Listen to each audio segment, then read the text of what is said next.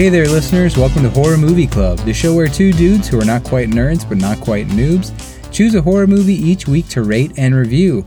I'm Brian, I'm on the phone with Ashvin, and today we are discussing Three Extremes from 2004.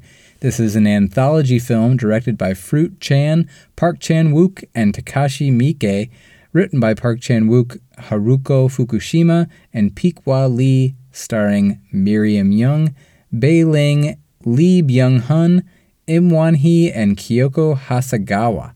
In this film, featuring three separate segments, a woman goes through great lengths to reverse the cosmetic effects of aging, a man and his wife are held hostage, and a woman confronts a tragic event from her childhood as a circus performer. This one, oh wait, if you're new to the show, we're not going to spoil anything until about 20 minutes in. First, we're going to have some spoiler free background discussion on the movie.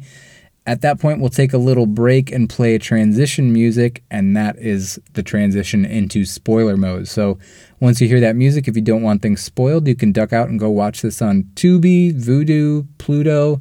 I think a few other free ad based streamers have it. So you can go check it out. And this was recently requested by Bang Bang Bill.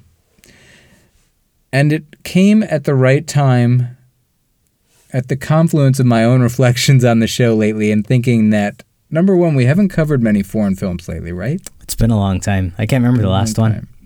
Me neither. Unless you count uh, this guy, the Canadian Cronenberg's. Cronenberg. Yeah, I don't. I don't consider Canadian films foreign films. Maybe okay. I should, but yeah, it's great.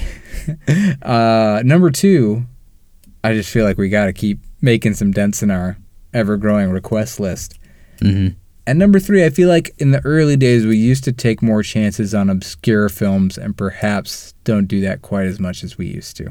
Mm, yeah. This isn't an obscure film for a certain type of horror fan, but I'm guessing a lot of our listeners even either haven't heard of it or haven't seen it. Yeah, I, I definitely fall into that category. I hadn't heard of it or seen it. Yeah. And it's streaming, so I, I figure I hope there's a lower barrier to entry for people to go check it out. Sure. Had you heard about it before? I had heard of this, yeah. Um, In like what context? I don't remember the context. I just I knew that it existed, and I knew that it was an Asian anthology. Ah, okay. And I think some of these directors are a bit notable um, on the foreign horror, Asian horror scene. And when I was putting together my little nerd noobometer, I have a certain amount of Korean movies you got to see and Japanese movies you got to see. So I think in doing some research for putting that together, I probably stumbled upon some of these directors. Yeah, at least two of them have like pretty wildly known, highly acclaimed films. Yeah, it's impressive. Yeah. Um, so yeah, it's three countries. Um, Fruit Chan, Fruit Chan, is from Hong Kong. Park Chan Wook is from South Korea, and Takashi Miike is from Japan. And there's this subgenre. So not only is this an anthology film, I would put it in that subgenre, also known as a portmanteau. I recently read an argument by somebody who suggested that we call movies from different directors omnibus movies. omnibus? And I think that's how you pronounce that word. Uh, o M N I B U S. Yeah. Omnibus? Omnibus, yeah. is omnibus is that better? I think that's uh, the way I've heard it, but what a I, role reversal here. I know. All right, omnibus. I like omni. Omnibus. Yeah, it's the bus that takes you to the hotel. exactly. Um, that anthologies essentially is what we should call movies done by the same director, like a Trick or Treat or a Creep Show. And omnibus is what we should call movies from different segments from different directors. Mm, so like VHS would fall into that latter category. Yeah. What do you think of that? You, I mean, I feel like they should just be all called anthologies, but it is interesting to have like an obvious differentiator between movies that are different directors and movies that are all from the same guy. Yeah, gal. that's that's so interesting. Yeah, I've never even like thought about that difference, and I think a part of me just assumed it's always been different directors uh, because I'm so used to like the VHS model. But um, yeah, that that's so weird. Do you? I I feel like I prefer the ones with different directors because then it feels like you're getting different flavors, and uh, the anthology format like supports that a little better. um, versus like if you're one director, why shoot a movie with uh, small films? Like, yeah, wh- why do like a Trick or Treat or um, other? What, what are the other ones you mentioned? Creep Show. Oh yeah. Uh, Black Sabbath. Are you just saying um, to yourself that like you have these ideas, but none of them are worthy enough of being a feature film, and you're just gonna make a bunch of little things together? Sure, maybe. Or I think some of them feel pretty cohesive too. Like I think Creep Show and Mortuary Collection, a recent one that was done all by the same director, Yeah. they have a certain cohesion to them that other omnibus movies don't. Yeah, uh, yeah. I mean, it's a lot easier to be cohesive when you're the same guy doing all of them. But Right. I, I, would, I, I, would argue that it- you actually get a better impact when you have multiple directors and still like some kind of thematic tie, which I feel like we have with this one. Um, and uh, yeah, maybe like v- the VHSs and stuff. Like the, you have to be more creative in terms of how you're tying things together. So it seems like more challenge and more reward on on that side. Oh, interesting. Yeah, I'd be interested too to hear how the thematic ties between all three of these because I couldn't quite pinpoint it. Oh, okay. I'll pinpoint it for you. All right, great. I'll sharpen my pinpoint. Uh, let's see. Yeah, I think the last anthology we re- reviewed was Creep Show Oh, in, okay. back in November. And who, And- who who was that again? Who directed that? George Romero. Oh yeah. Okay. Yeah. I that was I'm not disappointed in you, but I know a certain segment of the listeners are, so I was allowing them to feel their emotions through me. Thanks. I think they appreciate Uh, that. And I am on the record as being a pretty big fan of anthologies. Ashwin, you're so-so, a mixed bag. Um, mixed bag. I mean, I I- loved like the VHSs and um maybe that was it. Uh, yeah. Uh, oh, what was the one? Was it Southbound? Southbound. Yeah, that, I thought that was a decent one. I rewatched that a while ago. That's different directors, right? That's different directors, yeah. Yeah.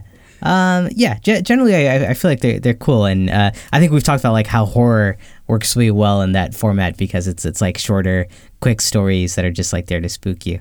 Right, right. Yeah, I feel like VHS is, if not your entry into found or uh, not found footage anthology films, it's kind of like your your quintessential. Yeah, right. Yeah, that's that's like the biggest one out there, I think. Still need to review that movie. Which one? The oh, the original? Any of the VHS movies we still haven't covered. Yeah, I know. I feel like ten came out in like the last two years.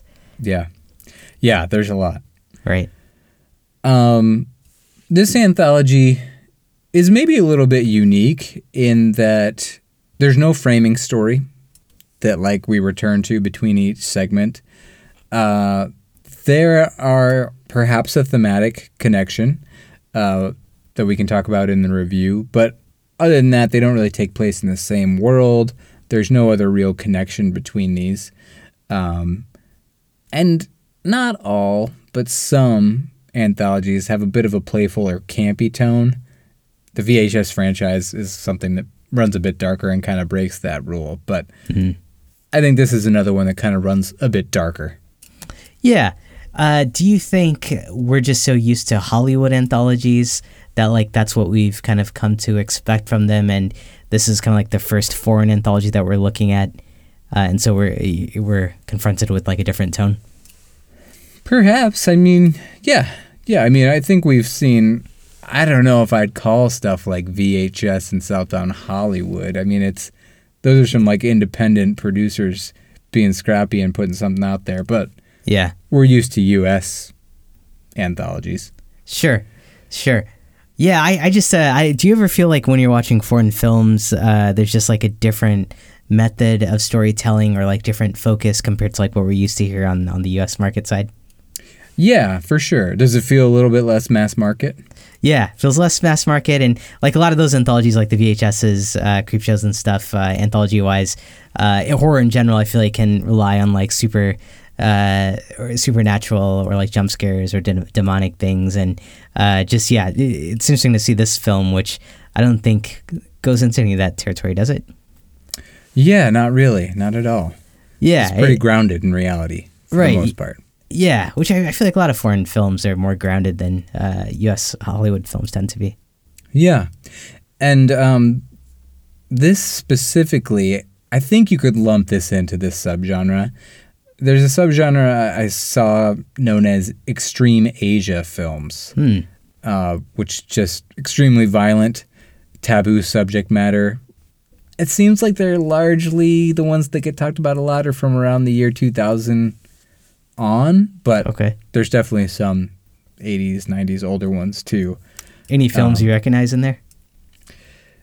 you know, I started compiling a list and then I I don't think I ever finished, but like some from these directors are I think considered some of that. Like Ichi the Killer from Takashi Miike, Audition from Takashi Miike, I think could go under those. They're also sometimes known as Cat 3 films or Category 3 films, which I think is their R. I think Hong Kong's version of like an NC-17 Mm, okay. but people sometimes, probably Westerners specifically, lump in any extreme Asian content as category three. Sure. Yeah. Ah, interesting. Uh, yeah. I mean, uh, do you think um, this coming out in 2004? Uh, I mean, like that was kind of like when J horror started to take off around in the U.S. Uh, any correlation there to like uh, the timing of this movie and like why it was why it came out this time? I do think that Ringu and its U.S. remake, The Ring, Ringu was 1998, I believe, and The Ring was 99, I think. I do think that was a bit of a boon to Asian filmmaking in general and Asian horror movies in general. Mm-hmm. Um, but it's interesting too because I feel like both France, some of these Asian countries, and the U.S. all around this time were getting just more extreme and violent in their content. It seems, Oh yeah. or if they were always doing it, it became more viewed and more talked about, or maybe just easier to share the knowledge of in the post-internet world. Hmm. Yeah. Right. Yeah. I was gonna ask if you thought it was like uh, I think on Wrong Turn you mentioned like maybe a lot of this is like post 9/11 uh, interest, but uh, yeah, also the internet was booming then too, so it was easier to share stuff. Yeah, yeah. I mean, in the U.S., I think a lot of film scholars and stuff have tied the extreme torture porn movement type stuff to 9/11. In France, they've tied it to, I think, a conservative regime and an influx of um, migrants and immigrants and stuff. I don't know what the the source of it is in Asia, and maybe I'm wrong. My understanding from reading on this was that it, you know, right around the 2000s is when this stuff started picking up. But I, I definitely saw older movies on the list too, so maybe it's nothing new Hmm. in Yeah. in Asia. But Sure. so much of this episode, it, background info is just purely from what I researched for this because I am not very familiar with Asian horror and. But this is a good kickoff. I, I'd like to get more into it. I've got some movies from these directors on my watch list. Me too. Uh, Audition is one I feel like uh, I've heard about before. Um, that's kind of a torture one. Yeah, I actually watched Audition with uh, Steve Markley for the first time. Oh, cool. And only time. I probably won't see that movie unless we review it. Yeah. Okay. Yeah, that guy's got quite uh, a reputation. Uh, Takashi. Takashi Miike, yeah. So he's a Japanese filmmaker. He directed the segment called Box, the last segment in this. Uh, he's probably best known to U.S. horror fans as the, the director of Audition, and he also did Ichi the Killer from 2001, which is supposed to be very violent. So he's got the biggest reputation for extreme films of the bunch, from what I understand. And kind of, it sounds like he purposefully tests the boundaries of censorship. Mm, yeah, definitely. Uh, I read uh, he did a short for Masters of Horror, that TV show, um, and it was removed because it was too extreme. Even though that TV show, I think was, or that yeah, series was was supposed to be like uh, allowing directors freedom to, you know, put out whatever they want, but his stuff was just too crazy. I read the same, yeah, and it was Showtime, and this part of the draw was like, "Hey, come here, directors, you can make these TV things, but without the limits of TV, you know, do do whatever you want." And then Yeah. they're like, "Never mind, Takashi, Takashi Miike." just kidding. Yeah. Yeah, uh, if you get like the DVD or whatever of the Masters of Horror, his his segment is on there. But Oh, interesting. I'm really Um, curious. I know I am too. I, then I saw a quote from Mick Garris, uh, who I think had at least one or two stories in Masters of Horror, or was maybe a producer or an EP on it. He might have been like behind the whole thing. He said it was like one of the probably the most sh- extreme thing he ever watched. Wow. Yeah. So that really got me Damn. Yeah. curious. Yeah, that's kind of scary. Um, But the, his segment here is probably the most gentle of the three, and he's also made like kids movies. So Yeah, it sounds like he's a versatile filmmaker at the same time. I know. I think he's like done a lot of anime too. which- Oh, nice. Yeah, yeah I'm, I'm- curious. I'm gonna try to watch Ichi the Killer very soon. Okay, that's not a horror film, right? Probably action. I can't tell if it's. I think it's like a horror action hybrid. Oh, okay. Maybe one of those movies that's like an action movie considered horror just because it's so over the top violent. Yeah, cool. I checked that out. But yeah. Uh, Fruit Chan, who um, is the first director showcased in the anthology with his segment Dumplings, is a Hong Kong filmmaker who broke out in 1997 with a drama called Made in Hong Kong. Uh, I can't pretend to know anything of his work, but I read from a journalist, Kate Whitehead, who said his films offer a raw, often bleak view of life of Hong Kong's working class. I think you can see that a little bit in Dumplings. Yeah, for sure. Um, Dumplings also exists as a standalone film. Came out the same year, right? Uh, yeah, was it the same year? I think so. Yeah. And just expanded some subplot, some plots, and has a different ending. Mm, yeah. Interesting. Be curious to watch that too. Yeah. Were you? Uh, did you recognize anyone in that one? Bai Ling from The Crow. Yes. I was so excited when I saw her name. It's so wild because this isn't really a spoiler for the segment, just the premise. There's a woman who's looking to rejuvenate her appearance and look younger. And so she goes to this woman who kind of like has the secret to aging. And it's Bai Ling who looks exactly the same as she did in The Crow from 1994, 30 years later. I have to wonder if that was a pretty purposeful choice for that character. Wait, te- ten years later, right? Oh, yeah, this was only. This is not now. I'm not in now. Is this now right now? Where are Wait. we? Are we in now now? That is so weird of my brain because this whole time I was like, I can't believe 30 years later. you still look so good. But yeah, it's only. oh, Brian, what is what has gone on? Math is weird, man. Oh man, but she still looks really good for be for 10 years later. Yeah, yeah, for sure. Me I- trying yeah. to salvage my point as I scramble to understand How years how I even did that. yeah, yeah. No, as soon as her name popped up on screen, I, I got really excited. I, I think uh, I'm a fan of her after The Crow. That's w- one of the highlights from that movie for me. Yeah, yeah, she's great. Um, then Park Chan Wook directed the segment titled Cut, the middle segment.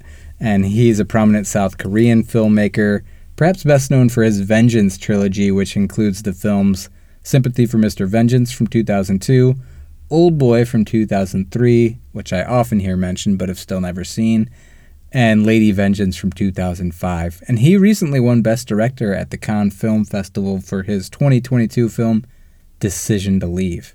Whoa, cool. Have you heard of Old Boy? I've heard of Old Boy, man. Same thing. Like everyone is like, oh, you got to see it. It's like one of the best movies, but I, I've never seen it. We should watch it uh, sometime. Yeah, we should. I think it's a horror. Wait, actually, I don't think it's a horror movie. But I think I think you're right. It's a revenge or something. yeah, I think we could watch it together, or maybe do a Patreon on it or something. Yeah, yeah. Definitely been on the list for a while. Oh man, I he- still just cannot believe I thought I was watching a movie 30 years after The Crow. It's, I could see where, where you got that from. Um, hey, uh, did he do Snowpiercer? I think he did Snowpiercer, right? I think you're right. I yeah, I know he was a producer on the show, and I, I feel like ninety percent confident he uh, did Snowpiercer, which is also a really cool movie. You seen that one? No, I haven't. Oh, that's a that's a fun one. Well, speaking of percentages, uh, this has a 100% on Rotten Tomatoes, but that critic score comes from only five critics. Oh boy, it's about to that. come from seven. it's about to be seven. Yeah. Uh, so take that for the grain of salt. 51% from users. Uh, I didn't see a budget for this. The box office I saw reported anywhere from 500,000 to 1.5 million. Uh, just not a whole lot of great info out there on this movie that I could find. Um, I'm, I'm actually surprised there was a box office. Like you got so many movies coming out uh, in that part of the world. Like I'm surprised this one made it to the U.S. I know, I am too. Um, but it did have some success over here, and especially I think afterwards on DVD. Mm. And it's actually a sequel to a 2002 anthology that was simply titled 3. Mm-hmm. But 3 was not released in America, but then since this film gathered some notoriety in America, they released it, the original, as Three Extremes 2 after this film had some success in the US. so the original was 3, the sequel was 3 ellipses extremes. Extremes, yeah. And then the You're like- original was released in the US as 3 Extremes too. That's awesome. I love Pretty that. wild journey. Yeah. Yep. Um, and if anybody has trouble finding this, if you're going to search for it and watch it before we get into the spoilers, there's a space in between the ellipses and extremes. Is that how Oh. ellipses normally work? um. Yeah. I th- oh, shit. I don't know. I always put a period at the end of ellipses. Uh, so four periods? yeah. Like I, I never know how to use it. You never use an ellipses like in the middle of a sentence. I mean, right? I guess I just end a sentence with ellipses. right? With like three dots and then a period, right? Although sometimes if I'm trying to convey a pause, I'll do three dots, three dots, and then begin the word again. That's begin just- the sentence anew with a lowercase. Letter. That's just bad writing. Like how you can't throw an ellipses like in into the sentence. Oh, I'm sorry. Can, can you? Like I I, I can't think Well, I of an mean, I don't do it in like a business email, but you know, chatting with friends or whatever on on text message or social media. Is it meant to like imply like uh and like use your imagination or something? Or Um, I think I, I usually use it as a pause for comedic effect. oh, okay, and then you just pick up right after that. Yeah. Yeah, all right. yeah, yeah, interesting, interesting Oh man, I feel pretty dumb this episode. Welcome to the team. All right. Finally, we're at the same level. Uh, do you have any more uh, background info to share? Uh, no, I, I think you hit everything I had. When we were talking about genres, uh, do you think psychological horror takes a role here? In one of the segments, yeah. Okay, okay, yeah. Uh, not supernatural though. Um, okay, yeah. All right. No, I, I don't have anything else. All right. Well, Alex gave us an, Ohio connection. Uh, Alex connects every movie we watch to our home state of Ohio for us, and he owns the Jukebox Bar in Cleveland, Ohio. So go check out Jukebox, get some drinks and some delicious food if you're in the area. And Alex says, Three Extremes is an anthology horror film consisting of three individual segments from three different East Asian countries dumplings from China, box from Japan, and cut from South Korea. Dumplings stars Chinese American actress Bai Ling, known for her work in the films The Crow, Crank High Voltage, and Wild Wild West, as well as TV shows Entourage and Lost. Lost was a science fiction drama about the survivors of a plane crash stranded on a mysterious island. It starred, among others, Matthew Fox, best known previously as the eldest brother on TV's Party of Five. On August 28, 2011, Fox was accused of assaulting a female bus driver in Cleveland, Ohio. Oh no. uh, what? oh, man. Damn. I didn't know she was in Lost. That's that's kind of a big deal. I didn't realize that either. I did not watch that show, and I have no interest in it.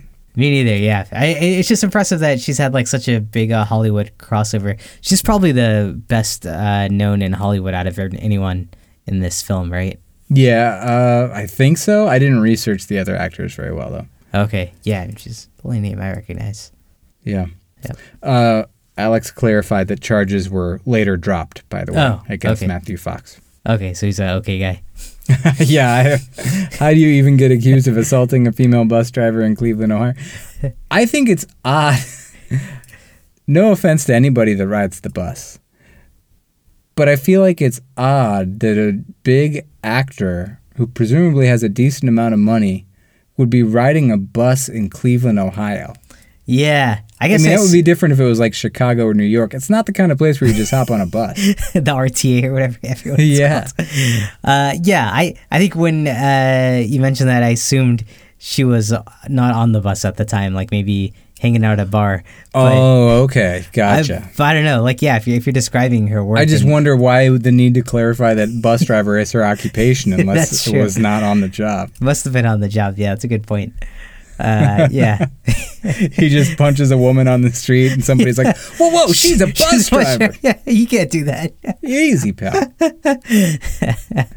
yeah, it's a random place to be on a bus for sure. Yeah. Okay. Well, um. Anyway, should we start discussing this movie, man? Let's do it. All right, we're gonna spoil it, everybody. So duck out and watch it if you don't want it spoiled.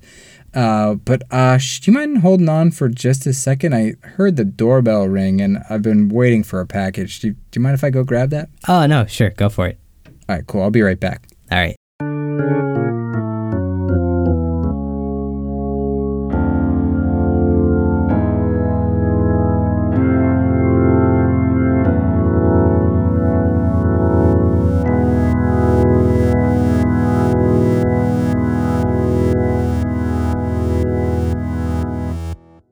Hey, man, I'm back. Hey, what was uh, in the package? Uh, so I've been waiting on this new product that supposedly can reverse hair loss in men. Oh, cool. But uh, now that I see the box, I'm noticing that one of the ingredients says morally ambiguous meat byproducts. you think I should be concerned about that? Uh, only if you're uh, if you have morals, but otherwise, I think if, that's what you should be concerned about is having morals at this point. I don't have any intelligence left, so my morals are all I have. yeah, right. I don't know, man. Uh, that's a small price to pay for, uh, you know, beauty, I guess. Luscious head of hair. Yeah, just head fair. Uh, okay, so the film opens with our first segment, Dumplings by Fruit Chan. The film begins with a segment featuring a woman named Mrs. Lee, who is visiting another woman known as Aunt May, who is said to cook dumplings that can reverse the effects of aging and keep women looking youthful. Aunt May is played by Bai Ling. We learn that Mrs. Lee was once an actress but hasn't worked in a long time, and her husband doesn't seem to be very interested in her anymore. We also learn that he has a mistress behind her back. Uh, Aunt May says she's quite old, even though she doesn't look it. Mrs. Lee soon discovers that the dumplings are made with meat from aborted fetuses that Aunt May gets from the local hospital. Uh, and despite Mrs. Lee's disgust, she continues the routine in the hopes that her aging can be slowed. Uh, in fact, she wants an even more potent product if Aunt May can provide it. So, any thoughts? Just the, the immediate setup and progression of the plot here? Uh, yeah, I mean, I feel like you're getting hit with uh, a number of different interesting tones. Like, there's the mystery on like who are these women, and like what, uh, obviously like they're strangers, and like their whole interaction is kind of strained. Uh, and she's like curious about her. Uh, I love Bai Ling's character as like on uh, as what's her name on uh on Aunt Team May? May. Yeah. Uh, and like the the song that she sings, like what is that, like pure comedy or something? Like when she's like, "All right, I'm gonna sing you a song now." And Oh just- yeah, she's like I like to sing for my my clients as they eat the dumplings. Yeah, yeah. I, I couldn't tell if that was like supposed to be funny, but it was, it was just like really random and like added like a cool depth to the character. And then uh, the sound uh, editing here really jumps out when she's eating the dumplings and kind of grosses you out. I like. I, I think you kind of get the sense early on that you know it's in the dumplings. But uh, yeah, what, what what did you think? What was working for you? Yeah, I mean, there's only so many assumptions you can make about what's going on here, so it's not a huge surprise when she finds out what's in them, which we'll get to. My biggest takeaway too was the sound design. The crunchy. That has been the thing that is the most likely to gross me out about horror movies lately. and mission accomplished here. Damn. Yeah, yeah. I know those those some uh, like really like hard crunches going on. Uh, yeah, and a lot of like just mouth noises. Yeah. Yeah. So it, it works really well. Yeah. Um, where are we? So Aunt May does provide Mrs. Lee with this more potent product, which she so desires. Uh, she achieves this from the meat of a baby, a baby boy, which is very rarely aborted in China. Sorry, I just spaced out again. I'm so dumb with this episode. I was like, wait, did I already tell them it was fetuses? but yeah, so this is the meat of a baby boy, which is very rarely aborted in China. It's also the oldest fetus she's yet required, so it being old and a boy is going to make it more potent. Uh, this one, by the way, was acquired by a black market abortion that Aunt Mei performed herself on a teenage girl whose mother brought her to Aunt Mei, which we saw that take place. We later learned that this teenager was impregnated by her own father, and she bled out on the way home from Aunt Mei's black market abortion, dying in the streets of Hong Kong with her mother weeping over her. The stronger treatment does seem to increase Mrs. Lee's sex drive as her and her husband make love for the first time in a very long time. she he asks for some water right before they're about to have sex and she grabs a glass and is about to give it to him but then drinks it herself and drools it into his mouth. And he's like really into it. Is this a, like a cultural thing that we're not aware of, or do you do that? Is this a thing that I'm just on I the mean, outs on? I, yeah, I'm curious. I feel like we should try this before we pass any judgment here. But uh, yeah, it's yeah, it, it's it seemed to work. Yeah. Cut to our wives being like, "What the Yeah. fuck are you doing?" Yeah, yeah, Okay, so that was a weird moment, but they they have love. She drills some water in his mouth, and he's into it. Um, and then Mrs. Lee, who for years has thought that she and her husband were unable to conceive, she learns that she's pregnant. Uh, so this these dumplings must be doing something. Uh, Mrs. Lee does not seem very pleased with this news, though, and as the short film comes to its conclusion, uh, we see two things coming to a head here. The mother of the teenage girl who got the black market abortion has killed her husband in revenge for him raping their daughter, which eventually led to her accidental death at the hands of Aunt Mei. And uh, this brings some extra heat on Aunt Mei, who has to move away. And in Aunt Mei's absence, Mrs. Lee is desperate for some rejuvenation via these special dumplings, which is illustrated by a scene in which she sees her young self on TV and starts to cry. I think just bemoaning the loss of her youth and beauty at that young age. Um, so, with this motivation for more rejuvenation in mind, she gives herself an abortion at home in the bathtub with a coat hanger. And the final shot is of Mrs. Lee once again eating dumplings, looking at the camera with a bit of a knowing look on her face. And we can only assume that these dumplings are made from her own fetus, which she aborted. yeah. What did you think, man? haunting and, and like creepy and disturbing. Uh, yeah, this this one uh, hit me pretty hard. Uh, I, I thought, yeah, really gross on the effects. I loved like all the themes that were embedded in this. Thought the acting was really great. The set design and like uh, I, I feel like there was like a lot of red used uh, between the dumplings, the shoes, uh, a lot of like the clothing. Um, gave it like really neat, uh, like kind of bloody feel to it. Even like all, all the blood that you saw coming out on the bus and stuff. So visually, like really uh, cool. And I, I just thought it was a great story, like driven with uh, amazing characters. But uh, what about you? What were your thoughts? Yeah, you know, I didn't really think about this until reading more on it afterwards, but I th- there were themes here like relating to the boy girl population imbalance in China Mm-hmm. and tying that to women's self-image in China. At least this is what I read, and I totally could see it. So you could like view the movie as China's one child policy causing more abortions of girls since boys are viewed as more contagious like that policy is causing these abortions which is literally feeding the negative self-image of Mrs. Lee like hmm.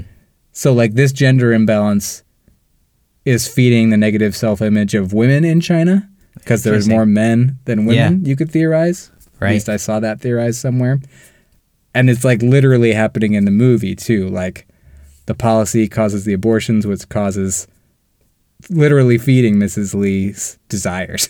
so Interesting. Yeah. it's it's kind of a cool commentary on that. Yeah, that's fascinating. So, uh, wait, so she is trying to stay like looking young so that she can uh, be appealing to her husband, which is a direct result of um, not enough, or there being not enough women, or too many women. Yeah, right. So I guess that is where you would have to make a leap. Like you would have to leap in logic that since there are more men in the population, Mm-hmm. there's more pressure on women to appeal to men.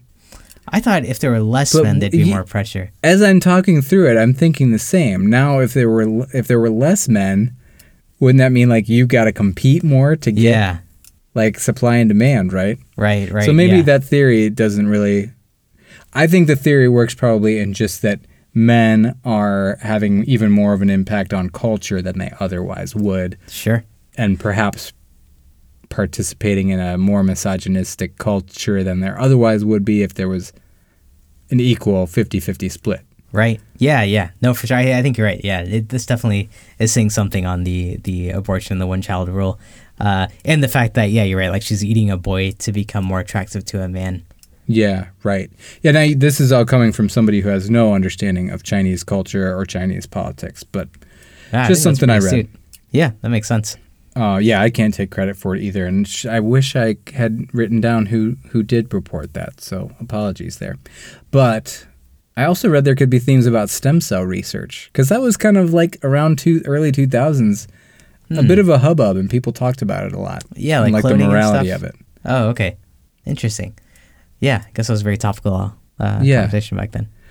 uh, anything with like DNA and stuff like that, really around like late 90s, early 2000s was very much in the zeitgeist and part of like the cultural discussion, even though, Gattaca and all that stuff. right, like I don't think if you were a child back then, you, you may not, you may have just missed out on all that Right. stuff being in pop culture for a while. Yeah, it's weird that it doesn't exist that much anymore. Yeah, I don't know. People just kind of figured, oh yeah, stem cell research, I guess, has done some good stuff. Leave it at I don't know. I think the fight is still going on in some circles, but Sure. Sure. Uh, did you like this uh, segment though? You know, I did. Something about it just didn't grab me for some reason. I don't know why. Like, I kind of feel like nothing in particular happened to the main character. Like, she didn't really have that much of a story arc. Hmm. And I know that these are shorts, so I typically have argued in the past, like, hey, man, you don't need all the stuff you normally need in a movie and an anthology. Like, I think you've pushed back on me for some things. I'm like, hey, what about the character development that you're always so such a stickler about, Brian? And I'm like, oh, you don't need it. yeah. But these are 42 minutes on average. This is a two hour movie with three segments. So hmm it's a pretty long segment for me to feel like not much went on with the character. Like, I don't really even think she had that much of a character arc. Hmm. You could easily argue against me here. I mean, Yeah. she goes to an extreme such that she eventually is eating her own child, but Right. you just don't really see her have many ups and downs or realizations. It's just a gradual path that she just keeps going down and Yep. and goes down it until you know, as far as you can go down it essentially. So I think that is Right. definitely a specific type of story. True. Yeah, that makes a lot of sense. I, it makes me think that maybe the intent wasn't to like uh, see how her character changes because you're right. Like, I mean, she goes from being hesitant about what she's eating to then like embracing it and like doing it herself. Uh, not not much of a huge change. Um, but I, I feel like what I felt more was the pressure and the weight that was on her between like what she was seeing her husband doing, um, seeing herself in her youth and like having feel like feeling that that's lost, and then struggling with like some of the side effects. Like at one point, her her skin starts like smelling kind of fishy because of this treatment, uh, and it being like a bad uh, product. Um, so it, it kind of to me felt like a more of like a, a snapshot of a of, of like a, a woman and like getting in her um, shoes a bit to kind of understand like the challenges that she's scoping with that that's driving her to uh, do what she's doing. Sure. Yeah, okay. I think I did some of that was just lost on me. I didn't quite connect for whatever reason. Sure. I I got really lost uh, in what you just explained. Uh, that the the murder that happens there at the end. I didn't I didn't know who those two people were. Like the, these policemen just show up, and they're like two dead bodies there. I, I couldn't figure out what was going on there. How, how'd you pick up on that? Oh yeah, I don't quite under I don't remember what the cues were to tell you that that was what was going on, but it wasn't two dead bodies. It was the woman covered in her own husband's blood, I think, Oh. after she stabbed him to death. Okay, yeah, I didn't even know who that woman was. Yeah, that was the mom of the woman who took her teenage daughter to get the abortion. and then Aunt Mei like has had to run She, I think she had to sp- skedaddle. because of that. I think because of that. Okay, okay, Um, but I'm not entirely sure. That part of the movie I was a little gray on as well. yeah. Uh, I agree with you that like lengthwise, like this did feel a little bit longer than it needed to be. Uh, there, there were like certain parts where like it felt slow, or like it could have ended at that point. Um, it- there's there's some dragging going on. Yeah, well, so part of me is intrigued that there's a feature length film. And then part of me is like, well, I already felt like this was a little long, but it does sound like there's more going on in the feature length version. Ah, okay, side stories and stuff. Yeah. Yeah. Yeah. Um, I also couldn't help but think this is like a year after Wrong Turn, right? Which we just reviewed. Right. There are some cinematography things that really. I, it was interesting to see it across cultures too, that just like really date these movies. Like there was a slow motion shot of curtains blowing and then like a dissolve transition. And a few other examples too. Like there's something about there was a slow motion close up of water boiling. Just something about the cinematography, like the framing, the depth of field, and like kind of the grittiness of everything. There's a grittiness, yeah, for sure. It's just so interesting. It's very like Saw esque. Mhm. Yeah. Yep. Something about this time period. The movies just kind of felt and looked similar in a way. Yeah, yeah, for sure. Uh, yeah, I don't know what, what it is exactly, but I, I hear what you're saying. Did you like the score? It was pretty like metallic and abrasive. I, I thought it fit it pretty well. Uh, I think so too. Very ominous. I think you needed it too because a lot of times the musical cues were the hint of what was going on. Like sure. I don't know if you'd realize there was something ominous at play without the music. At least it would take you a lot longer. Yeah, like while she's making dumplings and stuff. Right. Yeah. I mean, if there's just happy music while she's making dumplings, although that could have been interesting too. yeah, it could have made for a different tone. Yeah. Made maybe more of a surprise. Right, right. All right. Well, zero out of five dumplings. What do you give this segment? Oh, we're rating each segment? Uh, should we? Have Yeah. we done that in the past? Uh, I forget, but We can yeah, skip it if you don't want to. No, I'm, I'm down. Uh, I, I think I'd give this four dumplings out of uh, five. How about you? Okay. I give it three dumplings out of five. Okay. I have no concrete feedback other than it felt long for how little happened to the main character. Yeah, yeah.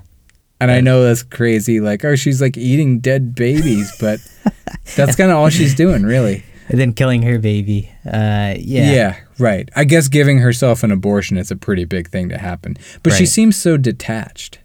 She does, yeah. Like you're almost like not surprised when she's doing that. Right. Right. Nothing surprised me. I, I kind of knew exactly the trajectory. I think maybe that's the biggest. Okay. beef. I knew the pre- whole trajectory. You, you know, almost just from like the title and the ominous music, you're like, okay, I see where this is all going. Sure, sure. Yeah, that's fair. And they Makes mention sense. early on that she can't conceive. So you kind of have a hint on that too.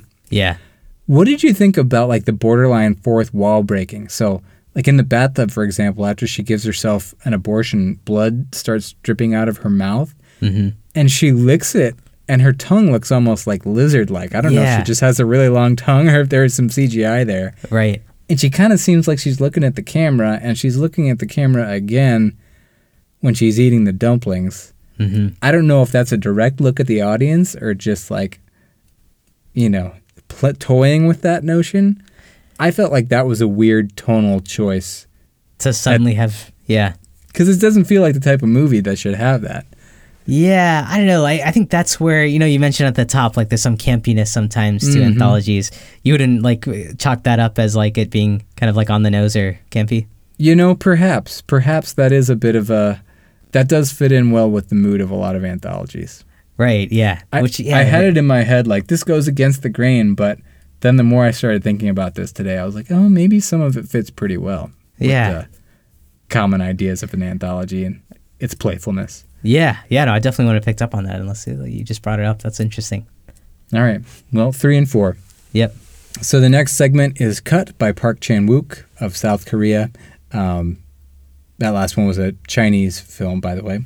So this one begins with a movie within a movie of a vampiric woman biting a man's neck, and we soon zoom out to reveal that we're on a movie set and we meet the well liked and hardworking director. That was a big connection, a tie. Again, I'm arguing against myself. I'm saying these aren't really tied together. There's no cohesion like in most anthologies. But the sound design is a bit of a cohesive thread Oh, that's between true. these two because the mouth noises of her sucking on this guy's neck hmm are very prominent in the mix and very grotesque sound design. Right, right. Very think- similar to the sounds in dumplings. Sure, and it, it was the, the whole thing is uh, one music uh, composer, right? I thought I saw different composers. Oh, for each piece. Okay, I believe so. okay, but then yeah, thematically that that's interesting that that carries over. Yeah. Um, so after wrapping up on set, the director arrives home. I think he's at home. I was a little confused about this. Um, where we see his power mysteriously go out as a figure rushes past the camera.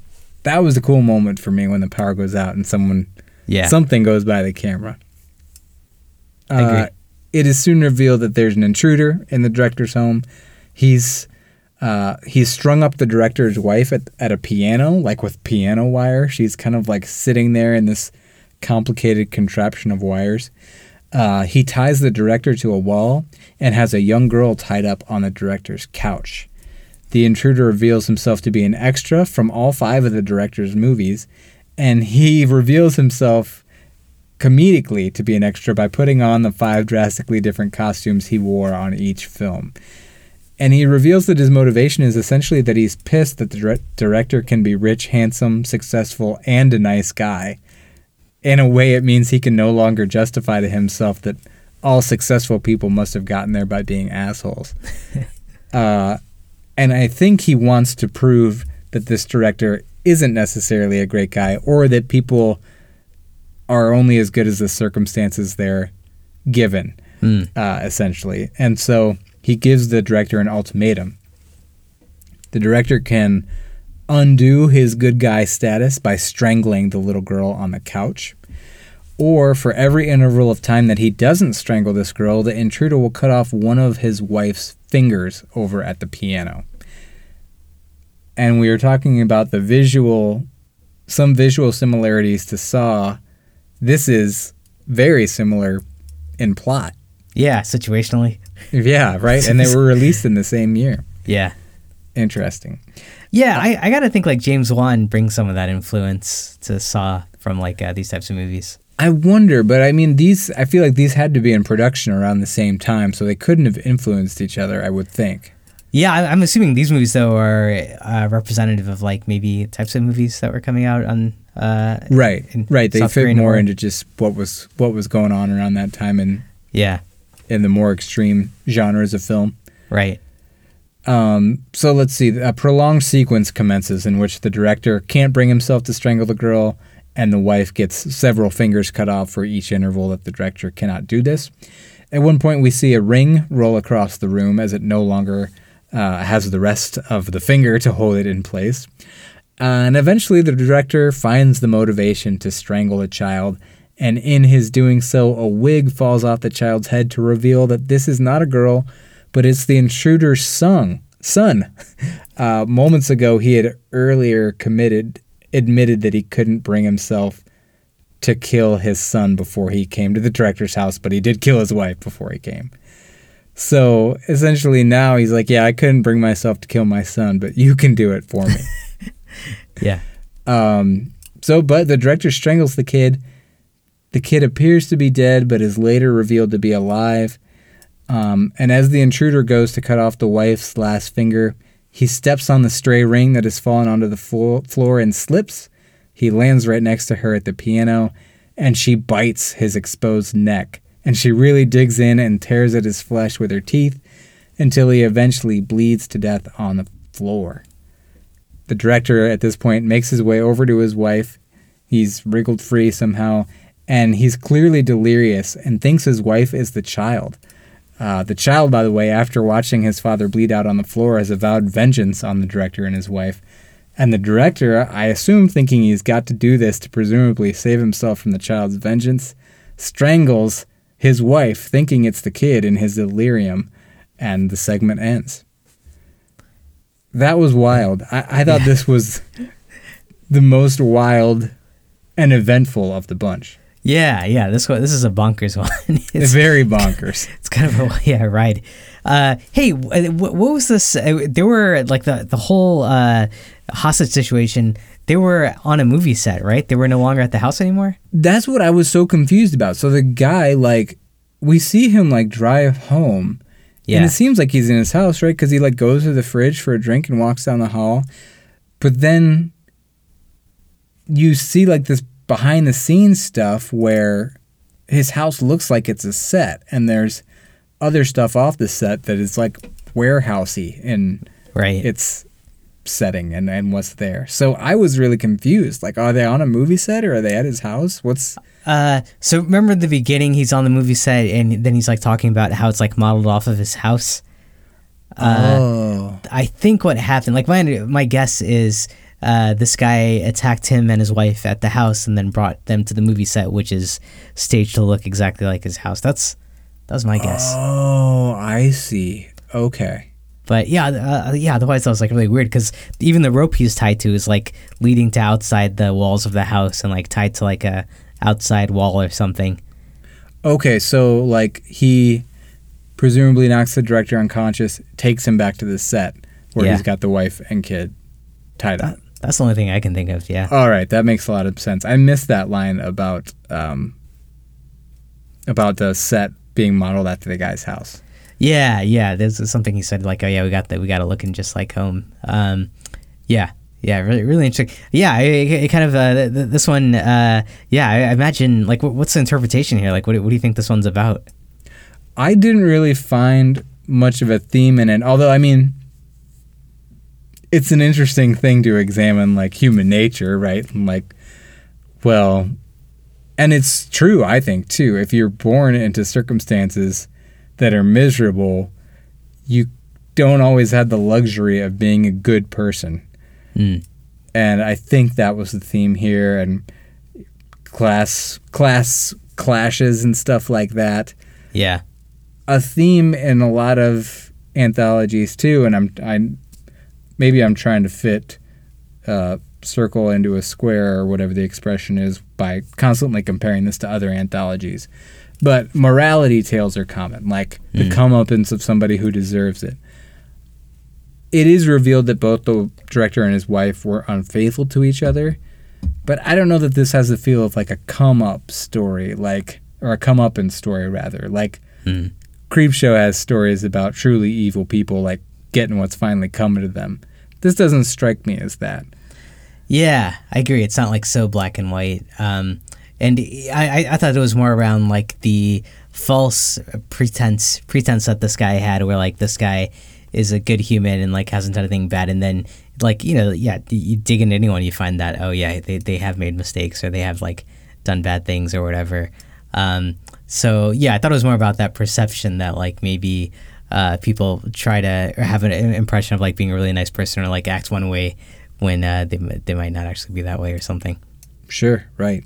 How about the camera work on this thing, man? There were so many cool like zoom ins and zoom outs, Yeah, and like the tr- even just the simple tracking shot following the director as everyone's talking to him. right. The camera in this one just works so differently and so smoothly.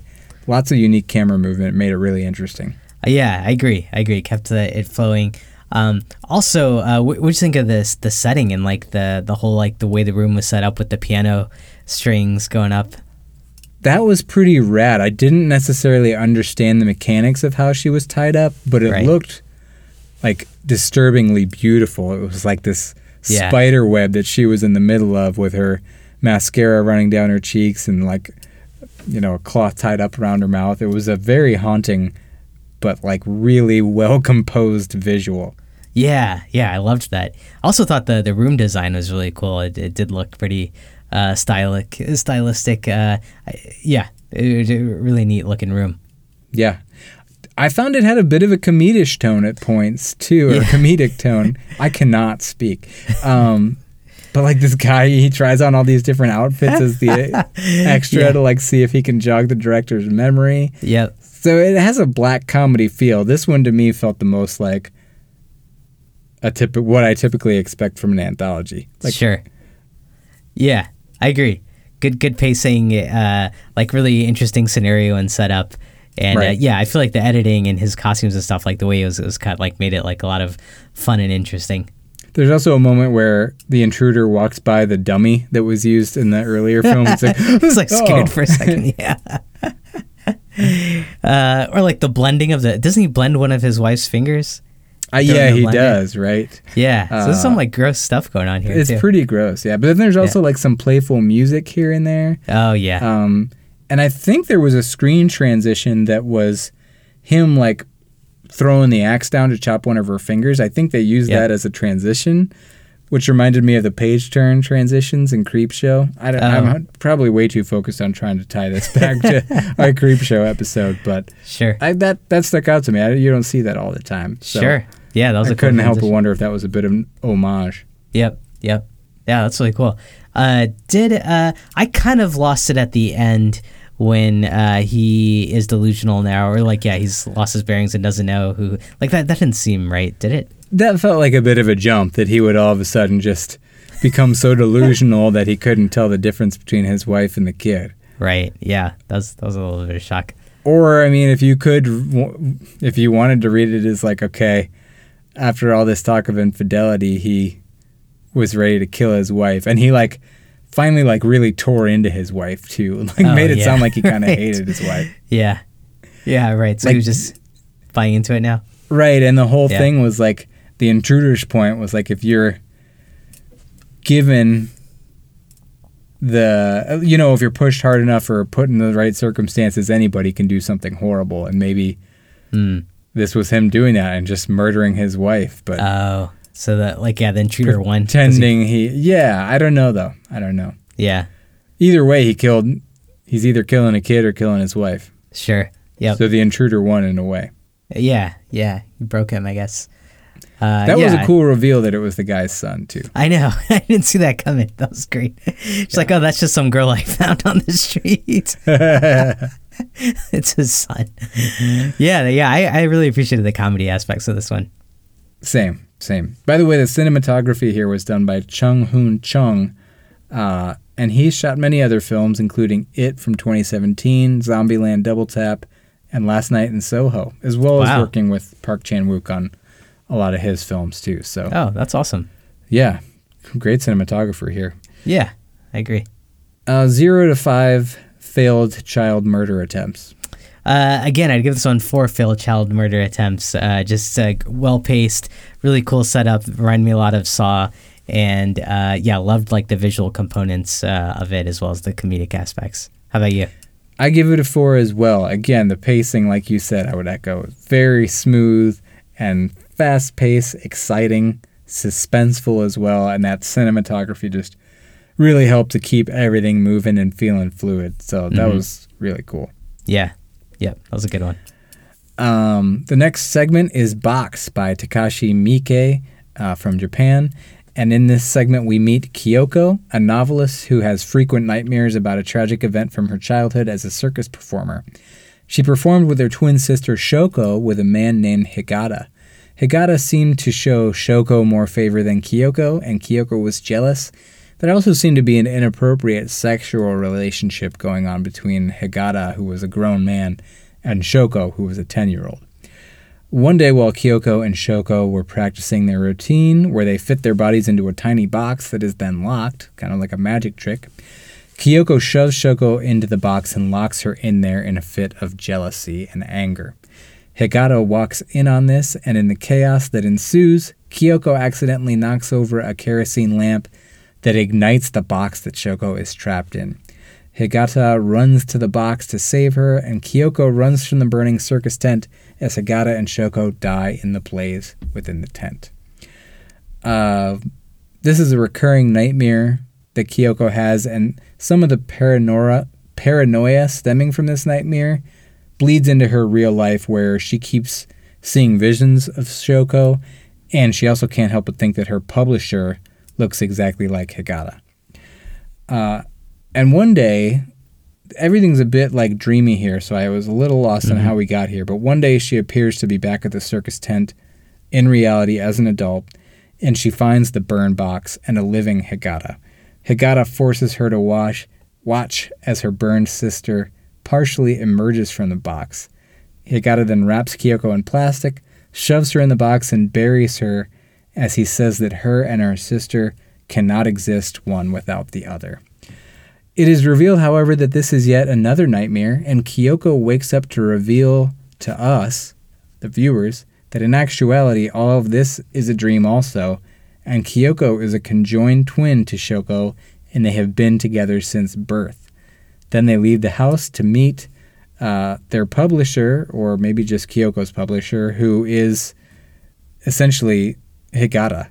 Uh, it is kind of the same person that she's visualized into this dream. Yeah. Did you think this truly was a dream and she is a conjoined twin? Or was this just kind of a weird, like, thematic uh, symbol of they're always together and it's like she's a part of her, even though they aren't really? They're just like psychically conjoined. And the past circus stuff really happened. Uh, honestly, that that last scene, I was like just so lost. Uh, Yeah. that I, I just kind of like gave up and I'm like, all right, well, this is just like supposed to like look really cool or be creepy or ominous. Uh, I didn't, I couldn't like, uh, I think I'd lost my bearing on like what was really happening versus what was uh, a dream. I didn't, I didn't think it was real though, but uh, that is the real story is that like she, turns out to be conjoined. I think it sounds like the reality is she is a conjoined twin who's just having these nightmares. And a writer though? And At a the writer. The, the- Oh, okay. She's really a novelist. She's also a conjoined twin. And these are just dreams she has about this fake past as circus performers. Huh. But I also thought it could be interpreted as that past circus stuff really did happen. hmm Uh, her being back at the box and tent as an adult was a dream. And when she wakes up, we just see a visual of her that is not reality, but is a representation of the way she feels like she's always permanently bound to her sister. Sure. That seems, yeah, more realistic. I don't know. I, I kind of like that second one better, but I have a feeling Yeah. the first one is the truth, that it's all just a pretend dream. Like there Yeah. was no circus. if if that if that is true though, then like what about those early scenes where it, she's like meeting with her editor and stuff, and uh, she isn't a conjoined twin? Right? Yeah. Maybe we're just not seeing the reality. Um, Hmm. of the situation? Yeah, Yeah. that's a good question. I don't Yeah. know. Maybe maybe the second way is correct. Maybe she's just Imagining that, imagining conjoined. herself permanently conjoined to her sister. Yeah, Because it like- seemed like her sister still looked young. right. Exactly. Yeah. Yeah, like she was like a grown woman and her sister was like still young. Yeah. Yeah. Right. So maybe the circus stuff really did happen, and that's just a visual representation of how Kyoko feels every day. Mm, yeah. Yeah. Thought provoking. It is. It is. Yeah. This this was a, a slow one, wasn't it? It was, man. I broke this one up into two parts. I was falling asleep and couldn't finish the movie, so I turned it off Yeah. and came back. So maybe that I always really like to watch our movies in one go if I can, but I don't know that maybe this contributes to my review, but I just felt like this one I couldn't get my feet on the ground to wrap my head around what was going on. Mm-hmm. I mean, it's just one of those things too where it's deliberately it's not just that I wasn't understanding the movie, but it's deliberately dreamy and you're not meant to know what's real and what's a dream. And that's just not my favorite type of narrative. Right. Um, I also do feel like it was pretty uneventful for being 42 minutes, not knowing what reality was, not having a whole lot happen until she, you know, appears in front of the burn box as an adult. Mm-hmm. So very artfully done, and I understand the respect that this director has.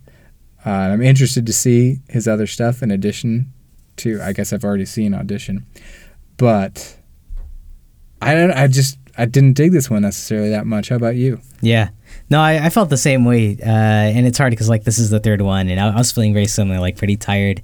uh, at this point, and like suddenly like you go from kind of like a fast paced like fun one to this very slow, drawn out one, which I, I think is it's a cool vibe and like very uh, the the visual aspect, the cinematography is like really cool. It's a lot of snow and like quietness, um, and so it's like kind of a haunting story there. But yeah, just no idea kind of what's really happening versus what's uh, in her head or a dream, and we see like the same sequence repeated a few times.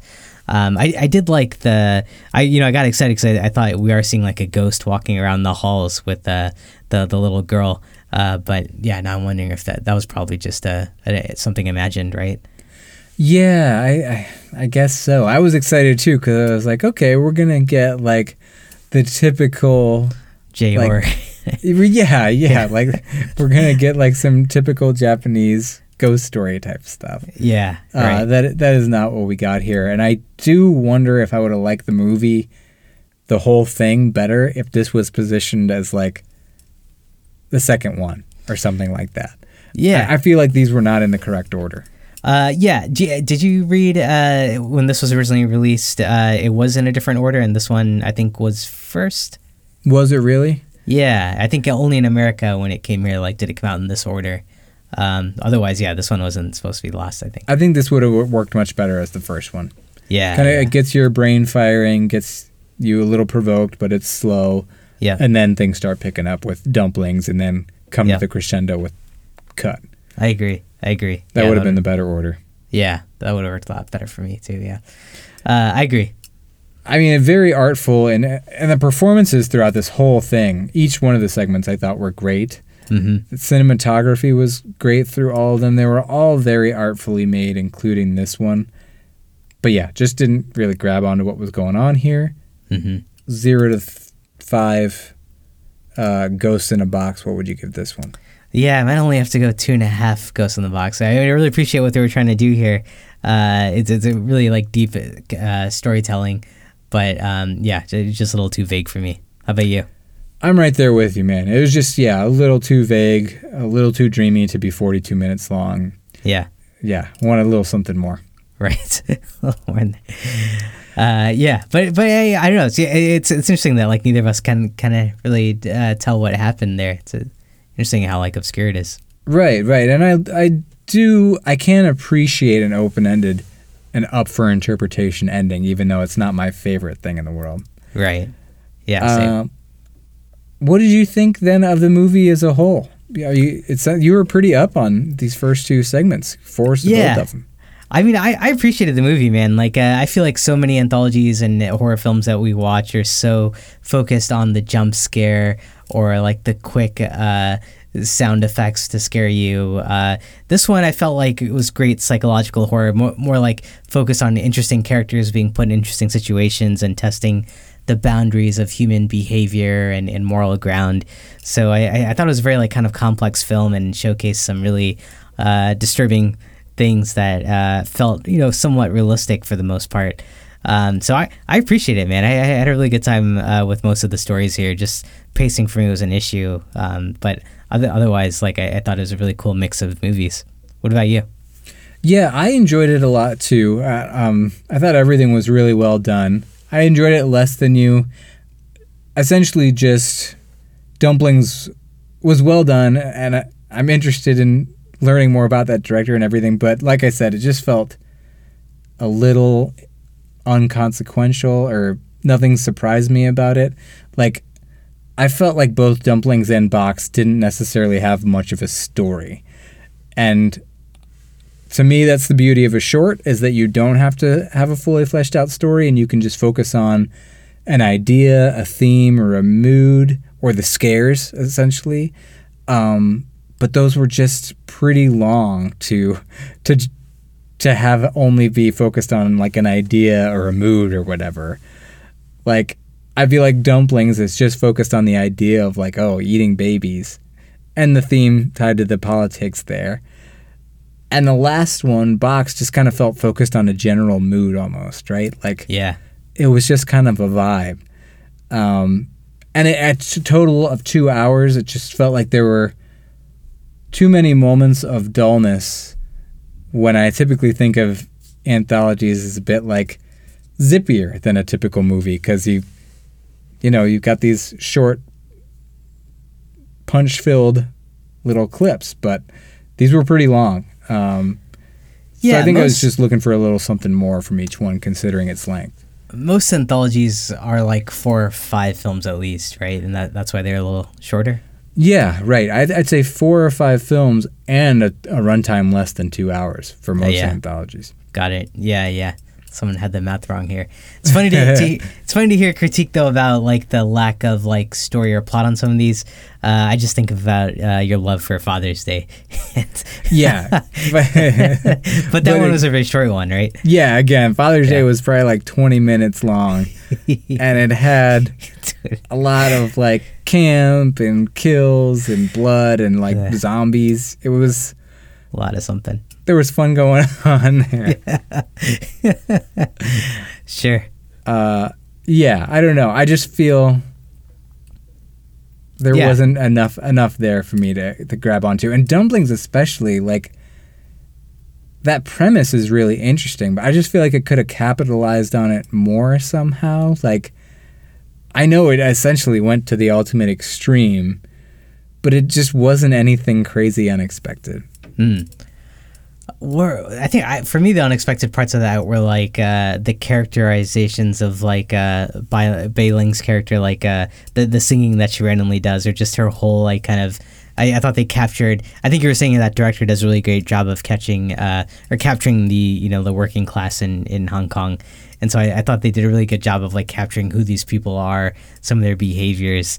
Um, and then, uh, oh, I thought they did throw in like some complexity to the story with like, you know, it's not just that she's eating kids, but she eats one uh, that's like, you know, kind of, um, you know, came from like a, a pretty like um, a, a woman who had been raped by her father, right? Um, Right, And like yeah. what effect that has on her, and then the whole storyline between her and the husband. So I thought it was like throwing in like little complexities, uh, despite like at the high level, to your point, like not a lot going on from like the main plot line. Sure, right, right. And I, it's funny. This film is called Three Extremes. I don't think it's like too intense for what we've seen in other movies. It's not Yeah. necessarily over the top, but we there's some two of the stories seem to involve incest. Like one of them has a woman eating her own child, which she aborts. Like I think the subject matter is more taboo and extreme. Yeah, sure. Wait, two of them uh, involve that. What's the What's the second one? it seemed to be implied to me that Higata and the child were maybe it wasn't incest. I, I couldn't tell if that was supposed to be their father Oh, yeah. or not. But Yeah, it was know- an inappropriate sexual relationship. It seemed. Sure. I yeah, I couldn't tell that either. At first, I did think it was the father, but then when I was reading, it was like, nah, he's the showrunner or something. Um, Yeah, yeah, right. yeah, right. But yeah, pro- probably something off there. Yeah, he may not have been the father, but yeah. But- either way, not a good, Yeah, not a good relationship. not a healthy behavior. yeah. Uh, the theme though that that I thought connected all these that I I, I thought um, was uh, something uh, cool is uh, all of these were about women. Um, well, the second one not so much, but all of these uh, you saw women in distress or uh, coming under attack or putting themselves in dangerous situations uh, due to um, yeah trying to get the attention of a man or because of uh, the relationship they're they're in with the man. Um, that and then second, I thought show business played an element and across all three as well. Um, so you don't think there's something like overall thematic here that ties to the title? Oh, interesting. Yeah, show business, as we call it in the biz. Yeah. really does that's probably the most they have in common right the first one has to do with the woman an being an actress. act eh, yeah, Yeah. an actress second one is a director and then the third Yeah. one is circus performers Right, right. Yeah. everyone's like a performer or, artist in some way Yeah, I thought that was a strange coincidence. yeah that is sure interesting it- yeah. Sure yeah and then two at least two of them have women competing for the affections of a man Yeah, and then if you look at the wife's role in the second one, I mean, she's being tortured because of the husband. But yeah, I get that she's not exactly the main character, though. Yeah, right. And they're unfaithful to each other. I, yeah, I don't think the theme ties into that one quite as strongly. Hmm. Yeah. Unfaithfulness, does that stretch across all three? Um, no, not the third one. Okay. Yeah. Yeah. Yeah, that's a good point. Yeah. Yeah. Oh yeah, I don't know. Uh, yeah, mission but- accomplished though. I think you found some stuff, some ties. right. Something in there. Uh, yeah. But uh, yeah, I don't. What, what, what was your? Do you, are you doing the rating for the whole movie too? Yeah, yeah. You ready? Oh yeah, yeah, let's do it. All right, zero to five severed fingers. Uh, I think I'm gonna go three and a half severed fingers. Uh, interesting storytelling, um, and then yeah, pacing. I, I think to your point, the pacing was the biggest weakness of this. What about you? Yeah, I'd say three out of five severed fingers. Despite two segments that left story opportunities on the table, the interesting ideas in each, paired with the exciting and dynamic middle segment, make it Mm. worth a watch. Yeah, that middle one really pops. Doesn't? That thing pops. I, I love that one a lot. Yeah. I, I'm tempted to give it higher than a four, but yeah. uh, that was that was my gut reaction afterwards. But thanks to Bang Bang Bill, this was something I probably wouldn't watch of my own accord. I think we need to do more foreign horror. We hadn't done any Asian horror, I don't think, since Pulse, which was like our fourth episode. Didn't we do Ringu at one point, or was that pre? No, no, we never did Ringu. That was before we started the podcast. Damn, that's. I don't think we've done another Asian horror movie. Oh, what about uh, the one uh, that you like though? Some of the Evil Dead. I think it was like Thailand Oh, yeah, you're right. Um, May the Devil Take You. right. Was that Malaysian? That's Indonesian. Indonesian. Okay, got Yeah. it. Yeah, that's crazy. Should do more of those. Yeah. Yeah, we should. We should. I, I think more foreign horror in general. I know we've got a listener named Nico too, who's always pulling for us to do more foreign horror. So Yeah. try to get more on that. And I, I want to keep our episode mix such that people can usually listen to like every other or every three episodes, even if they don't need to go watch a movie. Like I want to try to get stuff that's in the zeitgeist that people have seen because we spoil things. Like hmm I don't want people to always have a homework assignment, but at the same Yeah. time, it's nice to mix in stuff like this too. Yeah, it's a good exercise to expose people to new stuff too. Yeah, right. And I don't want to like lose listeners because we just get into so much obscure stuff, but at the Right. same time, I feel like our listenership too has come up with us a little bit and is now maybe a little bit more ready to like seek stuff out just Sure. because we're covering it. Yeah. Yeah. Right. Exactly. We'll see. Hope so. uh, but yeah, I'd like to mix in more obscure stuff here and there. So we'll see how, how that goes. All right. As long as it's uh, after the year 1990, I'm good. okay, cool, cool. Before that, gets a little rough. I'm, I know. I'm so confused about what year it is, even. So Yeah, I'll, I'll try to process that. process that after this recording. Uh, okay. Anything else, man? Uh, that's all I got. All right. That has been our episode on Three Extremes. Hope you enjoyed it. If so, feel free to give us a rating on Apple Podcasts or Spotify. Um, if you want to connect with us, go to horrormovieclub.com. You can find social links there in the social links dropdown. Facebook and Twitter is where we announce what we're covering next week. Also, Instagram. We're on Instagram as Horror Movie Club Podcast now. Uh, if you want to subscribe to our Patreon, uh, go to horrormovieclub.com and click on the big orange button. For a dollar a month, you can get some bonus content.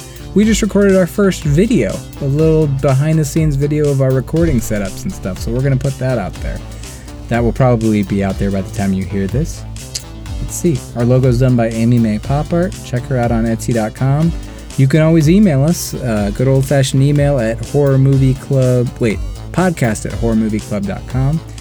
And until next time, I'd advise everyone to accept your aging body for what it is. It's beautiful in its own way, and uh, you had your time in the sun. we can't all be Bai Ling Yeah. looking that way for 50 years. 50 I think it was 50 years between these two movies. Oh yeah, yeah. That's what it comes out to.